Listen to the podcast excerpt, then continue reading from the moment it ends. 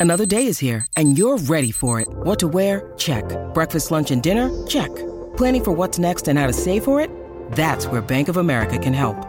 For your financial to-dos, Bank of America has experts ready to help get you closer to your goals. Get started at one of our local financial centers or 24-7 in our mobile banking app. Find a location near you at bankofamerica.com slash talk to us. What would you like the power to do? Mobile banking requires downloading the app and is only available for select devices. Message and data rates may apply. Bank of America and a member FDIC. Welcome to Curaleaf, a medical marijuana dispensary. Whether you're a longtime patient or you're just getting acquainted with this incredible plant, Curaleaf of Pennsylvania is honored to guide you along your medical marijuana journey. Visit us soon at our new State College location.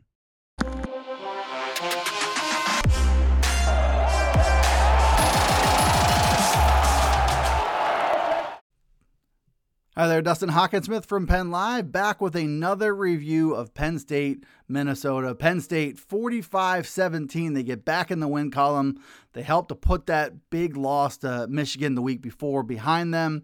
Did it in front of a whiteout crowd, which I think helped everybody involved, but especially on the defensive side of the ball, where that crowd noise helps level the playing field helps Penn State's defensive line get a, a, good jump off the ball. And I think you saw that early and often in this game. One of the big priorities for the season for this game was to make a better effort to stop the run. Uh, and I think they did that pretty well in this game. Michigan ran for 418 yards. Blake Corum, Donovan Edwards seemingly did everything they wanted. Michigan's offensive line really set the tone up front. And Penn State's defensive line was challenged in this one to move on from that embarrassment, uh, learn from those mistakes, execute a little bit better, hold up to a physical offensive line, which uh, Minnesota's uh, offensive line is a veteran group, and they've been very, very effective as well. Uh, Mo Ibrahim had come into this game, Minnesota's running back, averaging north of six yards per carry, one of the uh, most prolific backs in the country.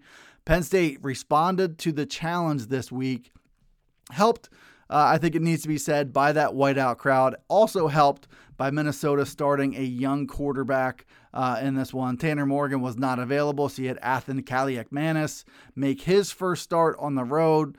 So they didn't have to have a lot of respect for Minnesota's passing game. Kaliakmanis went 9 out of 22 for 175 yards, touchdown, intercept, and the interception. They sacked him once. They held Mo Ibrahim to 102 yards on 30 carries. So he got his 100 yards. He got a touchdown in this game, but he needed 30 carries to get there, average 3.4 yards per carry. If you're able to do that against this Minnesota offense, I don't really care who the starting quarterback is, there's a good chance you're going to be successful in this game. So James Franklin, after the game, said they were uh, better and more fundamentally sound when it comes to gap discipline and knowing and executing their responsibilities. Also, performed better just straight up against Minnesota's offensive line. And they also, in addition to holding Ibrahim to 102 yards, uh, racked up 11 yards and losses on him. So they were penetrating. They were just a handful up front all day long. So I think Penn State learned their lesson from the Michigan game and they they rose to the challenge. Again, the whiteout helps, the lack of, of uh, an experienced quarterback helps, but Penn State still had to step up and and slow down a physical, experienced veteran running back in Mo Ibrahim. 3.4 yards per carry kind of speaks for itself. It's a hard thing to do and uh, especially if you're coming off an effort where everybody's questioning and doubting whether Penn State could hold up to the run. They did it in this game, which bodes well moving forward. Part of that effort to stop the run, I think, was aided by a personnel change uh, at the linebacker position. Penn State was without, a couple um, key guys, uh, including Chop Robinson, their defensive end, who was off to such a good start. But at linebacker, Penn State went with Abdul Carter, the true freshman, in the starting lineup alongside Tyler Elsdon in the middle and Curtis Jacobs, who moved back to the strong side. Uh, his home last season, he had moved to the weak side this year. Uh, all those guys really had nice days. Curtis Jacobs was everywhere. He thrived in this game 14 tackles, two tackles for loss, led the team in that category.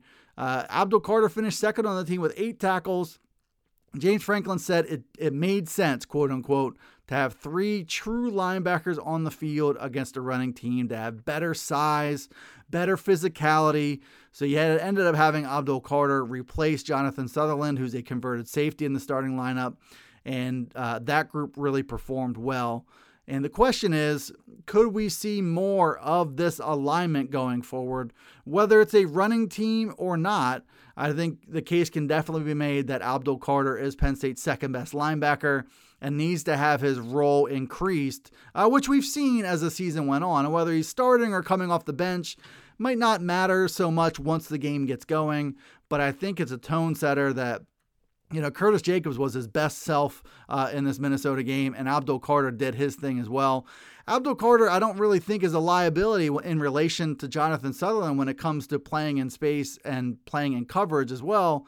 The one thing that Jonathan Sutherland has, of course, is that six year uh, experience. You know, he's been around a long time, he's been a four time team captain, he's earned his role for sure.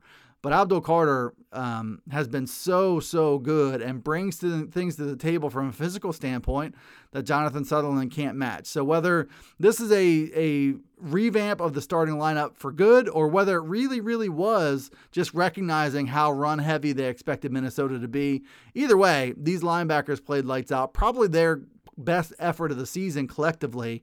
And I think James Franklin and uh, Manny Diaz need to look at what they did in this game as maybe something they continue to go do moving forward. Welcome to Curaleaf, a medical marijuana dispensary. Whether you're a longtime patient or you're just getting acquainted with this incredible plant, Curaleaf of Pennsylvania is honored to guide you along your medical marijuana journey. Have questions?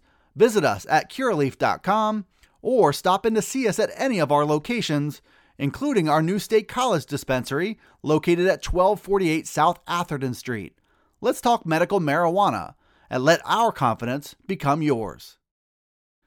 This one did not come as much of a surprise, but Penn State safety Ji'Ayir Brown made another big play in this game. He intercepted a pass in the third quarter, made a really athletic return on that pass, too. 35 yards, set up a drive where Nick Singleton capped it with a 16 yard touchdown run, made the score 31 10 late. Really, in effect, slammed the door. Penn State had a lot of the momentum at that point in time but making it a three-score game in the third quarter uh, was a was a key um, score there for Penn State, and uh, Ji'Ayir Brown helped make it happen. That was his team high third interception of the season.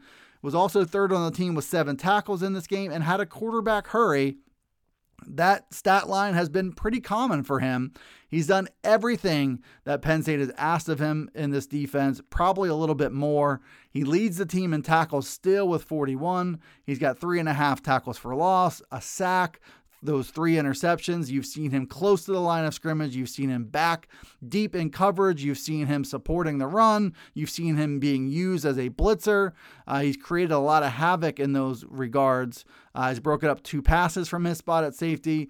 And now he's second on the team with four quarterback hurries on the season. So, the lesson here is that Ji'Ayir Brown is always game for a big play, but I think what has made him such an exceptional player is he's game for a big play in whatever way Penn State needs him to make one. Uh, could be a tackle for loss on a running play, could be stuffing uh, a run inside, could be blitzing inside, blitzing outside, rolling deep into coverage, playing man coverage. Uh, this is what Ji'Ayir Brown has done for his career, and we've seen probably the best version of him so far this season. But just an exceptional, versatile player, thrives in almost any situation. And I think that's something that's going to make him a very, very enticing target for NFL teams when the draft kicks off later next spring. Uh, long story short on this one, I mean, beating Minnesota is great. Getting back in the win column is great. Putting that Michigan loss in the rear view, also great. You have some uh, mirroring with the 2016 season that I think some people would like to bring up, where they got they got beat bad on the road against Michigan, and their breakout performance came against Minnesota the next week. They beat Maryland the game after Minnesota, and that season is when they beat Ohio State, won the Big Ten probably deserved a spot in the college football playoff but didn't get there. They really caught lightning in the bottle in a bottle in the second half of that season. They're hoping they can do more of the same here. What I think this one does, is you bring fans back into alignment a little bit more. You get more of them believing. Uh, the whiteout came at a perfect time to help put some doubts behind everybody in the crowd. They were enthusiastic, they were loud, they were their, their usual selves in that whiteout game. Now I think they're going to be flying a little bit higher for Ohio State, so you need all the enthusiasm you can get there. The offense got back into rhythm. They got you got the tight ends more involved in the offense, which should be a lasting component. Uh, the run defense licked its wounds and uh, and was able to move on. Ohio State very much a threat there. C.J. Stroud, a Heisman contender at quarterback. They've got all kinds of weapons. They've recruited and developed like crazy at wide receiver. They've still got running backs, so stopping the run continues to be a priority. Sean Clifford and the offense need to rise to the occasion. I think no matter what you do against Ohio State, they're going to get their points. Hard to stop CJ Stroud for four quarters, so the best you can hope for. Slow him down, fluster him, take away some of the big passes, make them work to get down the field as best you possibly can. But in the end, if the offense doesn't score 30 points, you probably can't win this game. The secondary faces a bigger challenge than CJ Stroud, their biggest challenge of the season so far. So we'll get a glimpse on Saturday afternoon of what these defensive backs are really made of. They've been one of the best groups in America so far. They're going to need to be even better against Ohio State.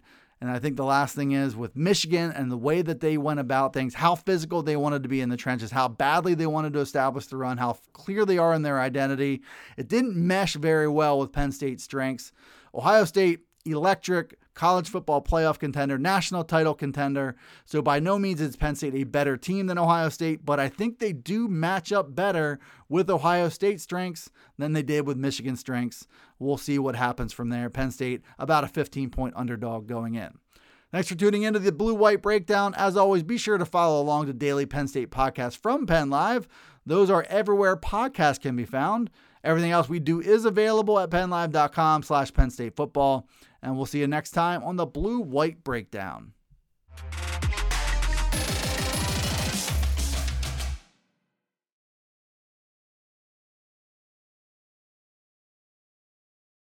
Welcome to Curaleaf, a medical marijuana dispensary.